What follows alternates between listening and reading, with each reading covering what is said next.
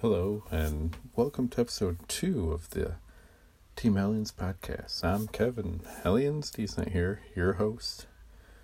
So, recently I had a fantastic idea for a comic. It involves comics and superheroes, like so many, and heavy metal. I'm going to work on it and see where it leads me and maybe try to sell it one day.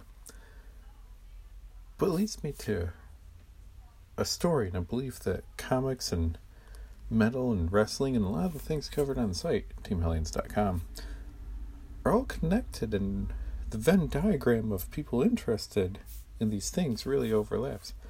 Um, Rowan, who is a current SmackDown Tag Team Champion, wears many heavy metal band shirts out. Amon Amarth being one of the more recognizable ones, who happen to have an album out this week called Berserker, which is a Viking theme, which goes to Raw, where the number one contenders for the tag team titles are the Viking Experience, who have a Viking gimmick. So the crossover happens a lot for people interested in these things. And it reminds me of a story. This can be a quick little story, get a new episode up. Many, many, many years ago, I would get done with school and I would walk down to the local comic book shop. And I would spend way too much time there, especially in the summer. And I happened to have nothing better going on in the summer and that whole year when Image Comics began. So I would head down and I would buy way more than I should. And it was new and it was exciting, and there were cool people, so I thought, working there this guy Rich was there. I think I remember his last name, but I'm not sure. It's unimportant. This guy Rich works there at the time. And I thought, wow, what a cool place. And look at all the people working here. As an adult, I realized Rich knew no one was going to check up on him and just had his friends hang out there all day.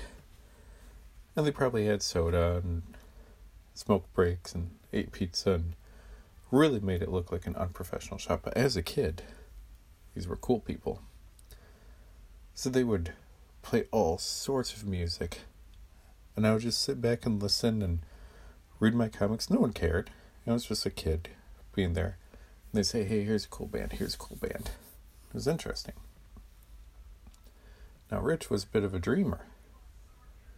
And Image Comics was big, and part of the reason was Wizard Magazine was still around at the time, promoting Image Comics in addition to other ones. If Wizard magazine said you were hot, popular comic, you were, and you could see your sales increase. They mattered at the time. Now, Rich an idea. There's room for more than one comic book magazine out there. But what can I do to make it different? And he decided he was going to start up a magazine that covered both comics and rock and metal music. Noticing that there's a giant crossover appeal for these things. So me, being the kid that hung out the comic shop and just mouth shut, ears open, not only did I hear Rich's dream and trying to get funding and all, I heard his phone calls because he would have it on speakerphone just so he could write stuff down. So Gareb Shamus calls him up. Gareb Shamus, some will remember, was the founder and editor in chief of that same Wizard magazine.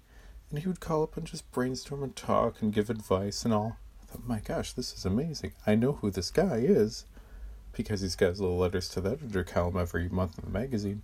Now he's on the phone giving advice to this, to, you know, a friend of mine. So I thought as a kid. Well, speaking of Image Comics, I sat there as all the Image guys called him up. Todd McFarlane on the phone, Jim Lee on the phone, Erik Larsen on the phone all these creators saying, Man, I think you have a good idea here.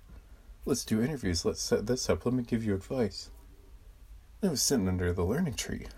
These comic professionals are calling someone I know in my local comic shop, talking all about it. My gosh, this is amazing. And I saw the connection between comics and rock and metal music then, which has gone with me gosh, Image Comics was what, 92, 93? So that knowledge, that vision of a crossover has gone with me all of my life.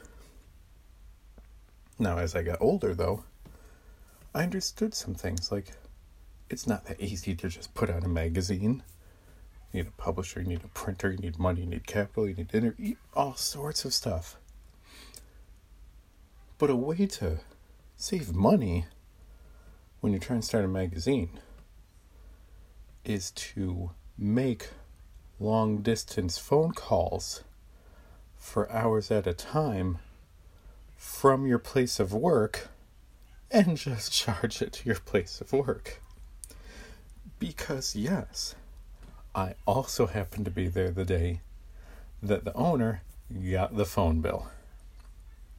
In $1992, I believe this was like a three or four hundred dollar phone bill. And due to how bills work, many of them you need to have the month complete and then get billed later. All of us also knew that was going to be the smaller bill because the phone calls had increased in frequency and length, and another bill was coming. So, needless to say, Rich didn't work at that store much longer, and the magazine never happened. But thank you for listening and hanging out with me tonight. TeamHellions.com.